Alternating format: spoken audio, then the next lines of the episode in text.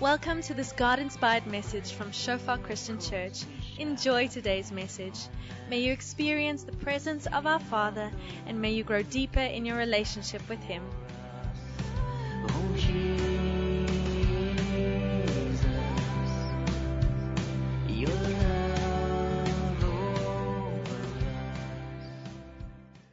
In the presence of God, we, we often feel strong. We feel invincible. And um, it's, it's normal that we. Just want to start my slide this morning. We really feel invincible. It feels as though nothing can stop us.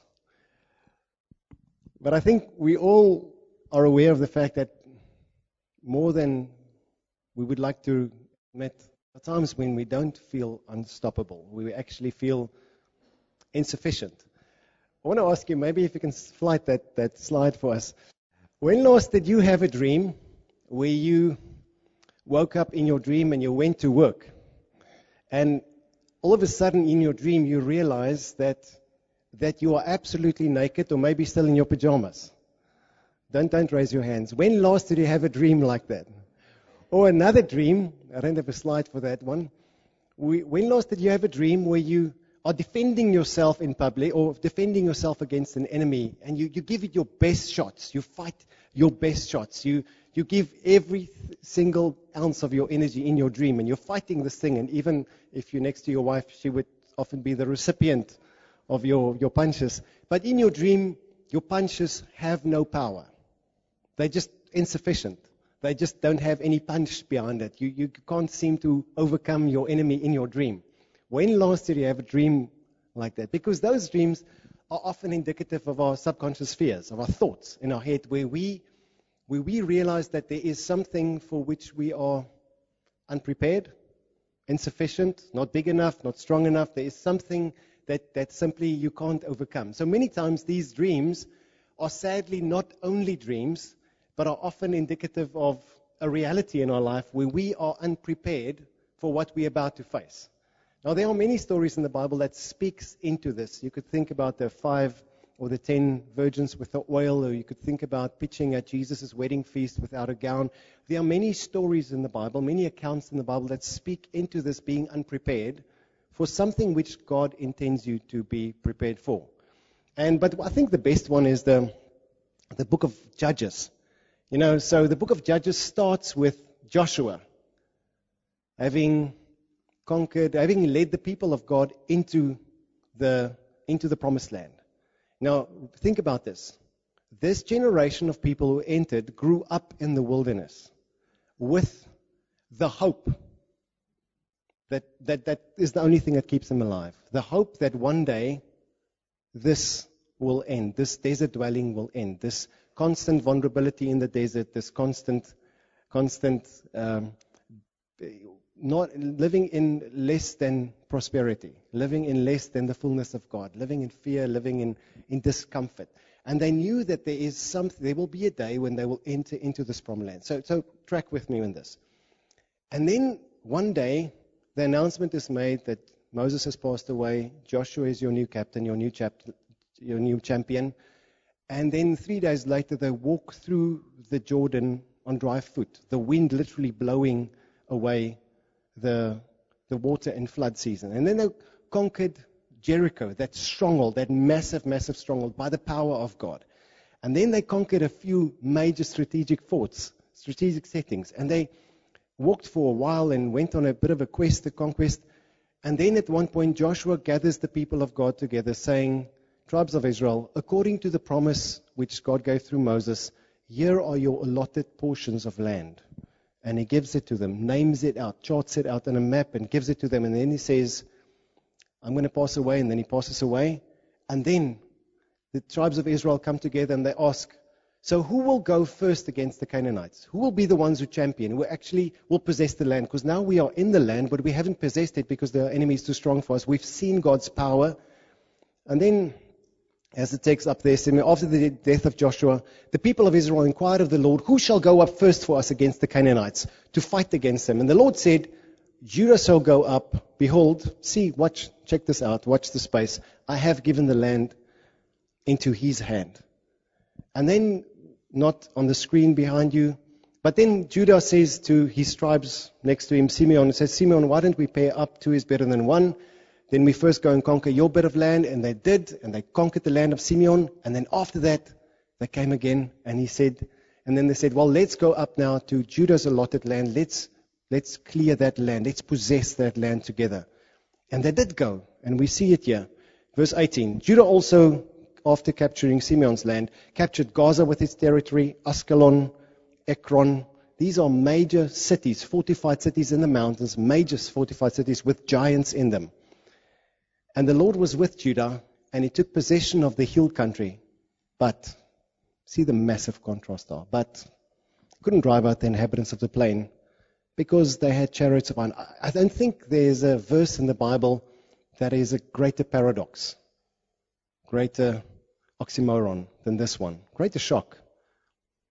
The Lord was with Judah, the tribe of Judah, to inherit the promised land. His presence is with them. He has shown his power in the wilderness and provision in the Jordan River. He has shown his power over the elements when Joshua prayed and the sun and the moon stand still. He was with the Lord against Jericho, was with the Lord in all those things and these massive cities, fortified cities. And then it says, but couldn't conquer the lowlands, couldn't conquer the plain because they didn't have iron chariots. And you go like, what? this doesn't make sense. It's one of those strange things. And I wonder how many of us can identify with this. I wonder how many of us can identify with this. The Lord's provision and power in your life, the Lord setting you on a course for your life, the Lord moving with you on a course. There's something moving, and you've seen God's miraculous power in hand in a few things. But then you get to this one thing in your life, and you don't have what it takes. You've seen God's conquering in so many things, but there's this one thing where in Afrikaans sê dit opgewasse teen dit. You simply just don't have what it takes to conquer this one thing. You, you've seen the, you know the word of God, you hear the voice of God, you are God is with you. But you don't have iron chariots. Now in this context, iron chariots, what's the issue with the iron chariots? The issue with iron chariots is the Canaanites had them and the Judeans didn't have them. That's as simple as that. Iron chariots are armored, plated chariots of horses. So Uh, today it will be like walking up, uh, it's a bunch of riflemen walking on a, on a savannah, on a plain, and all of a sudden there's a platoon of tank, tanks coming against them. Now, the end of that battle is already written before it starts. Why? Because of the armor piercing, the defensive power, the strength, the speed, the agility, and the firing power, exactly the same. Footmen walking with bows and arrows and spears and hammers and stuff up against iron chariots is never going to make it. They will never win the battle. There might be one or two bumps, but they will never make it because of the armor plating, because of the speed and agility, and because of the strategic advantage of fighting from above. So it will never ever make it. Now, what's the issue with the planes? I mean, and this is what eventually did happen, and this is the backstory of the whole book of Judges. The backstory of the whole book of Judges is the fact that the iron chariots prevented them from taking the plains they did live in the fortified mountain cities which they conquered. The Judeans and all of Israel lived in the hill countries. They did, they were strong and defensive. They could never be driven out. They lived there, they, they inhabited the highlands, but they could never live in the plains. Now, the issue with the plains is this the plains is, although you feel safe in the mountains when you're being attacked, you can draw away to the mountains when you're being attacked. But life happens in the plains. That's where agriculture happens. That's the pasturelands. That's where you plant your grain and your wheat. That's where you plant your vineyards, your orchards next to the rivers and the valleys. That in the plains is where you do that. So agriculture, food provisioning, food security happens in the bottom. And we read over and over and over in the book of Judges, as well in the accounts of David and his mighty men and Saul and those men, that the issue is the Midianites, the Hittites, the Canaanites always went for the grainlands to secure, to plunder. So they would plant their stuff, but when harvest time, they would be happy to have them plant the stuff. But when harvest time comes, the enemies would come, the barbaric tribes would come and just raid it all out. So that means food security is the issue. You will always live in lack. You will always live in lack until you conquer the plains. Another thing is trade routes. Trade routes are down in the plain, connecting the cities, connecting you to other nations. So that, and this is what we see in the book of Judges. We see that the, that, that the people were poor and couldn't really prosper, couldn't do Imagine a Jew not being able to trade. I mean, that's just bad. That's just bad. The Judeans, they couldn't trade in those days because the trade routes were controlled by those who had the chariots in the plain. So they could never ever capitalize on what they have. They could never ever conquer the market economy because the, the charioteers, you know, they just kept you from actually trading. And whenever you wanted to trade, they will just plunder your goods on the way or tax you. And that's eventually what happens. They tax them. Because eventually the only option, not conquering them, what the Judeans did do and what the Israelites did do, is they simply just partnered with them. They made a peace treaty, which cost them a lot of money. They were taxed heavily. They were always oppressed. They were always taxing them. The third thing is just I want to mention here is nation building, and something that we see in the book of Judges. In the book of Judges, Israel was just a bunch of tribes living separately. Every tribe did what, and that's the theme. Everyone did what was right in his own eyes because there was no king. There was no unit, united Israel until actually David came. Saul and then David came, united the tribes. And the reason is because the, in the plains, the charioteers prevented them from actually having a united nation. A united nation, not that united nation, which, anyway. But they prevented them from actually having a united, to build a nation. Because they couldn't feast, they couldn't do anything like that, they couldn't build a cohesive whole because in between their cities, there were a bunch of city islands in the mountains, in the sea, of Canaanites on the plains. And that's eventually the issue. So that's the issue with the plains. And I, for many of us, we can identify with this having moments in peace and words and presence of God, but not really making the impact in the world which we sense we should, which we believe we should. We have these moments with God. We've got these isolated moments, and we have got a living with God and God's presence and God's people. But in the plains where it really matters, we feel exposed, unprepared, don't have the punch that we should have. Our dreams are lived out in the plains. So I want to live this with you. I want to quickly show you how do we apply this to ourselves. It will be a brief message now, which we can work out in the weeks to come. But the first thing, I wonder whether you can identify with this. Maybe the next slide, Mackie. Thank you for helping me this morning. Reading that text again in the week and meditating on it, I tried to imagine what these Judeans would feel like. These people who've seen the power of God, who live, they are people of promise. They live towards a goal. They live towards something. And, and everything in their life is about that, that, that we will have a land flowing with milk and honey. We will be a people where the glory of God is seen. We will be a nation blessed by God. People will see that we are God's covenant people. And everything was on track for that. I mean, since the moment that Joshua lets us walk through this river, from that moment onwards, everything was projecting in that way. Everything was going in that way. Their promise was being fulfilled until they came to the plains. And they couldn't conquer the Canaanite charioteers. Until that moment, everything was going well. And a sense of massive disillusionment, I think, kicked in. It's like, I thought God was with me, and clearly God is with me. But apparently, God being with me, and this sounds weird, is not enough for this battle. God is sufficient. Apparently, I'm not. apparently, we're not. And it's a massive disillusionment. It's a massive. This disillusionment with the shame and the fear that kicks in because now there's an enemy too big for me. Up until now, I was unstoppable. Up until now, I was walking with God and David and Goliath, and, and now it's me. Now I couldn't do this thing. Until that point, everything was amazing. But then disillusionment kicks in, which brings us to doubt. Because all of a sudden, I realize that maybe my dream will never even be fulfilled. And then the questioning kicks in, the doubt kicks in. And I wonder whether you can identify with this.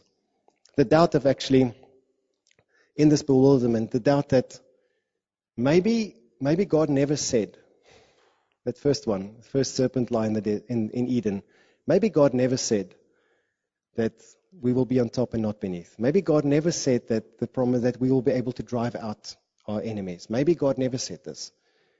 Maybe I'm not good enough for this. Maybe, maybe this was all my vain imagination. And eventually, what happened to Israel is, I think, happens over the past few years, I've seen, happens to many of us. You were going somewhere, but then eventually you just decided that this is the life I'm always going to have. This is me. Settling safely in the highlands. This is me living in those mountains.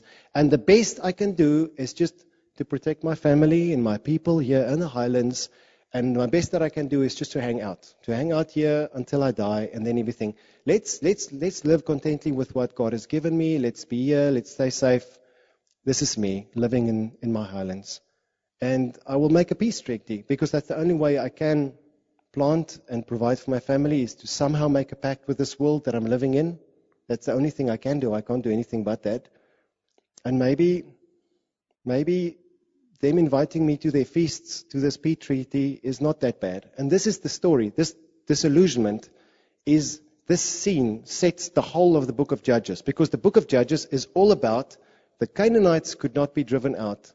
Therefore, Israel made a pact with them, a peace treaty with them, and get this. Always compromise apostasy. They started living with them, intermarrying, worshipping their gods, which led to oppression, which led to them crying out to God when the pain was too much and they couldn't bear it anymore. And eventually God delivered them. Samson, Gideon, Jephthah, all of those judges. That's the same pattern. Chapter 2, verse 11 to 16 sets this whole pattern. Why? Because Israel did not have iron chariots. Israel did not have, uh, that's the whole story. Israel didn't have iron chariots. Can you see the result? Because they could never ever conquer it. They could never make it on the plain.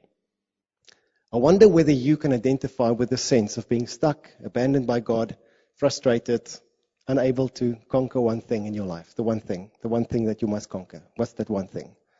The one promise which God said you're going to be, and you saw it going that way and you stop. I wonder whether that's that one thing in your life.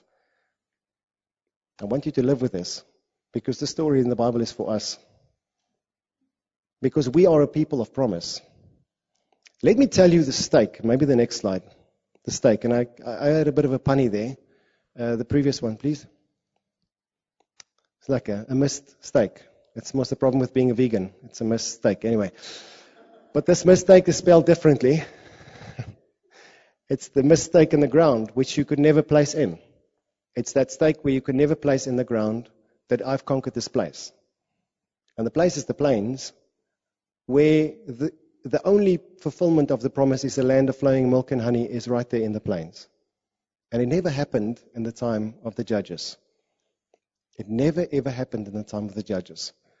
Let me just pan out because this is what Israel missed. If Israel's safety and prosperity was God's only concern in the promise, then it would be a little bit bad if they didn't make it. But it would be okay because He did preserve them and He did protect them, and every time they cried out, He did save them again and again and again. But this is what Israel missed.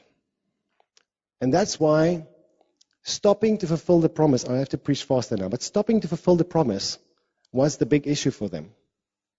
Because this was not just the land flowing with milk and honey and the land promised to them was not just for their comfort and their fulfillment. The whole goal was always for Israel to be a light to the nations. And you read that throughout the promise, throughout the law, and especially in Isaiah, where God says, Listen, I want to do what I've always wanted to do. I want you to make you a light to the nations. I want everyone to see, I wanted to save you for myself a promise. Saved you from Egypt, from slavery and oppression. Now that you know what that feels like, never do that again.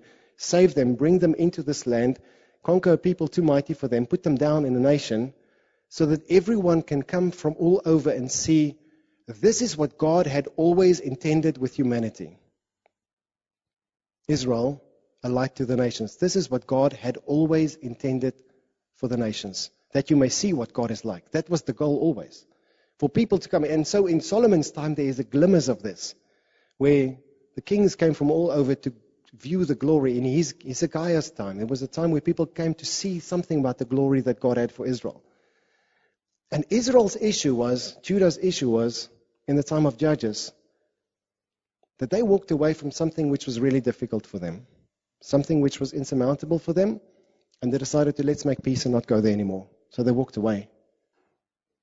So the cycle of oppression, and you can see easily why they fell into, into idolatry, because they were disillusioned whether God was really the God who wanted good for them and who promised this for them. So it's easy to turn to other gods when you're disillusioned, because this one, I, I missed it here. So they would look to something else. And also they missed their whole identity, because they forgot that they were a kingdom of priests to show forth the glory of God, which is the scripture up there, which Peter quotes, re-paraphrases, three scriptures bringing together to say, church, this is what you are. Church struggling, battling against Rome, this is what you are.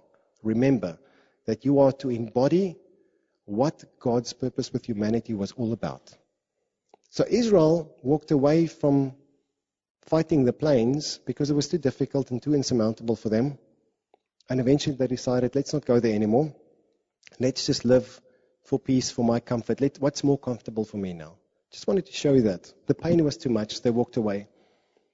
Unfulfilled promise. And I want to ask you the same thing.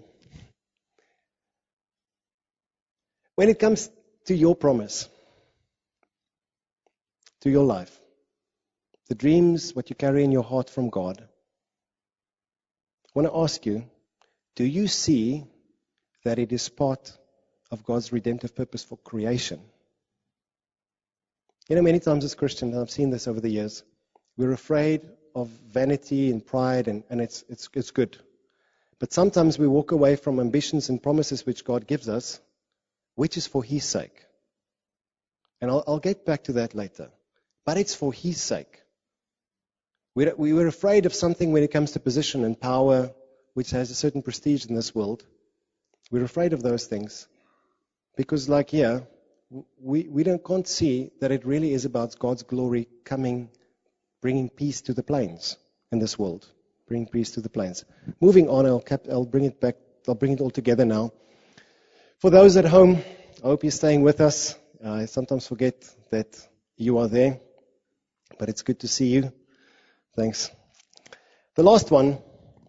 So, this text to us is a mirror. We can identify with the pain, with the issue. This text to us is a window showing something of God's purpose and God's glory and the consequence of walking away from, from this promise of God. And this text to us also presents us with a door, an invitation to respond to God. It, it invites us to respond to God with our own thing. So, you know, it's amazing that the only thing, and I've said this, but I want you to get this, the only thing that prevented the Israelites to conquer in the plains were iron chariots or something similar. It's really that simple. Now, sometimes we think that is a very big ask for them, but for a people gifted by God to make the most glorious tabernacle and later the temple with awesome architecture and awesome. And then you'll see that God especially gifted Israelites with the gift of being blacksmiths, metalwork, woodwork, and all those things. They had all those gifts, and they used it to most, build the most prestigious mobile temple in the wilderness. And they had oxen, and they had carts, and they had stuff. So we're transitioning from that gifts that they used for worship to something that is useful to liberate the plains was not a massive shift. Was not a massive shift. Was a small transition with gifts that we did have to make the most glorious artifacts in the temple. From metal and all this wood to making something to liberate the plains was not a massive shift. But somewhere in their heads, the sin of presumption walked in. That when I walk around Jericho, everything will fall around, and that's the pattern that we'll always have. That was sufficient for the highlands. That was not sufficient for the plains. I think sometimes wonder in our own heads as well. The sin of presumption keeps us from fulfilling a promise. That we're waiting, and I've seen this over 20 years in my own life and in pastoral ministry that God gives a promise, so we passively wait for God to fulfill His promise, and God is passively waiting for us, actively waiting for us to take a step of faith to actually do what is required for this whole thing. God said to, it's the most unspiritual thing, which is the most spiritual thing. He said to Noah, Noah, I want to save the world. Noah, I want to save you and your family. Noah, I want to save my creation. Noah, you're going to have to build something which you've never built before. I want to help you to build you an ark, something that's never been seen or anything done. It is an extremely practical task, an extremely practical task that brought salvation to the whole world. Very practical task. It's the same type of thing that we see in the widows, and we can give 50 examples here in Scripture. But when God wanted to do a miracle of multiplication and provision for the woman that spoke to Elisha about the little bit of oil that she had, her children are up for slavery and she can buy them out, but she doesn't have the money to pay the debt. And he said, What do you have? She said, Well, I got a little bit of oil. And God said, Okay, okay that oil's great, but you're going to have to do something first. In faith, you're going to have to prepare for this miracle, a massive miracle. So, what will your preparation be? Very simple. Go get all the pots and pans and stuff that you can find from your neighbors. And she got it. And the miracle of the multiplication of oil was only possible when there were receptacles, when there were containers to receive them. It's a very simple thing. And I believe that many times, like in this case, it would have been the same thing. Did God say, I want to give the land into your hand, the enemy into your hand? He said so. But God said, mm, You did not have what it takes. It's a very simple step. You know, three times God is speaking to us about a time of resp- um, preparation, a time of repositioning ourselves. Maybe you can just put the next slide up there, Mackie. I'm going to wrap this up. But I can tell you that in the last 12 years, on two occasions, the Lord spoke to me personally as well. So I'm going to talk a little bit of my personal life and then pan it out a little bit. But God said to me, Ross, remember what I said to you. And God has been for the past two years reminding me, and I'm reminding myself daily of what the Lord said over my life and about me personally. So it's a small part, but just me. What God said I'm going to do and what I'm about to do and what I'm moving towards. And I'm reminding myself daily in prayer about those things because I understand that that God is serious about the promises that He makes for us because the promises is not just about my peace, my prosperity, my like being lekker. It's not about my elevation. It's about Him liberating the world from sin and from slavery and oppression. And if you are saved by Jesus, then I'm going to say the same is true for your life. You're not saved for your comfort. You're to liberate, to be part of God's clan, to be part of God's people who is about to inherit the promised land, the metaphor that we're referring to here. Your life is about bringing peace and bringing, making all things new. That's what your life is about. Peter said so.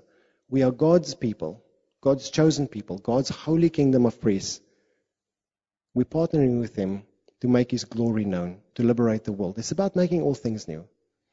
So the Lord said to me on two occasions, and I heard Him clearly saying, Reposition yourself, Ross, you have to reposition yourself. And on two occasions I understood that.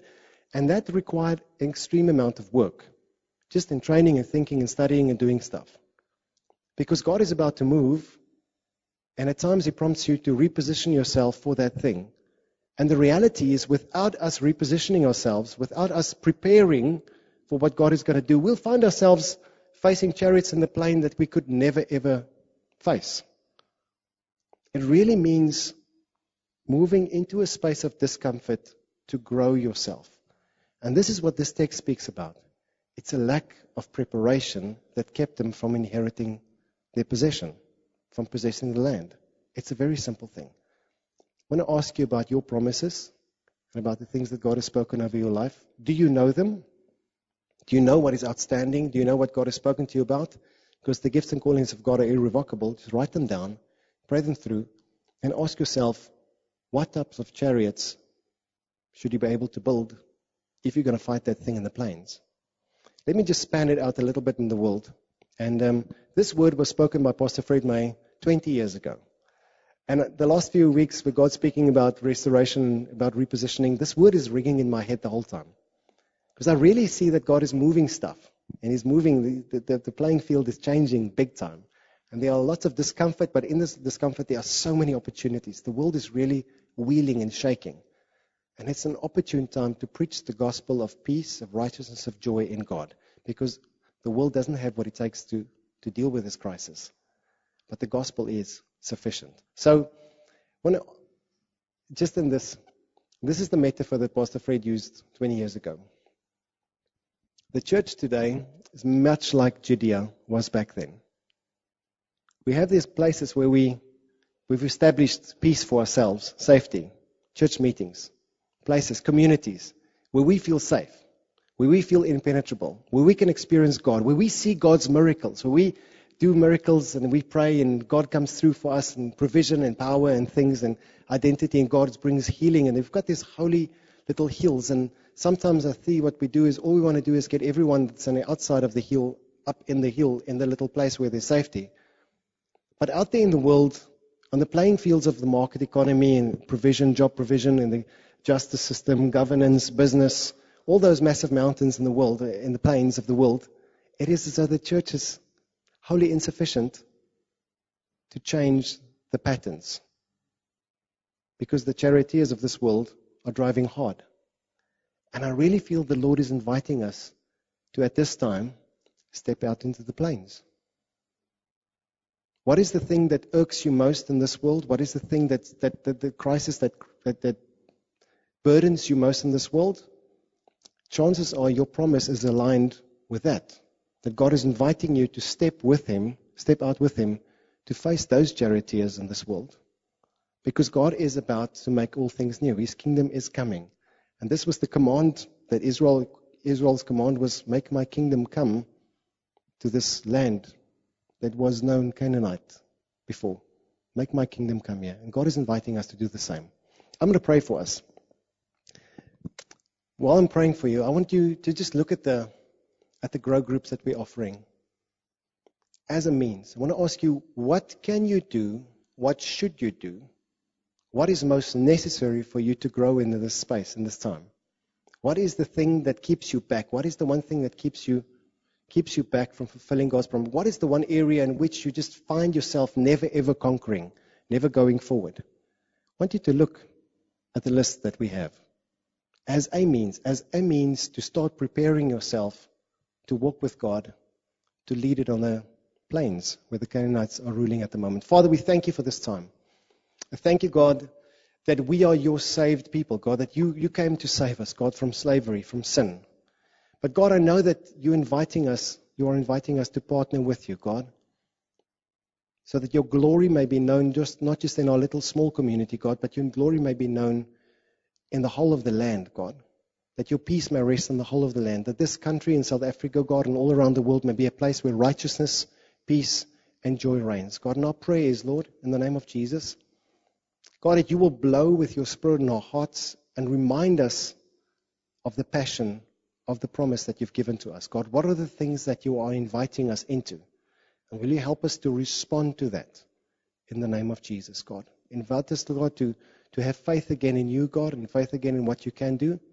And God, I pray in Jesus' name that you will help us to build chariots that we may take the plains for you. In Jesus' name. Amen. Amen.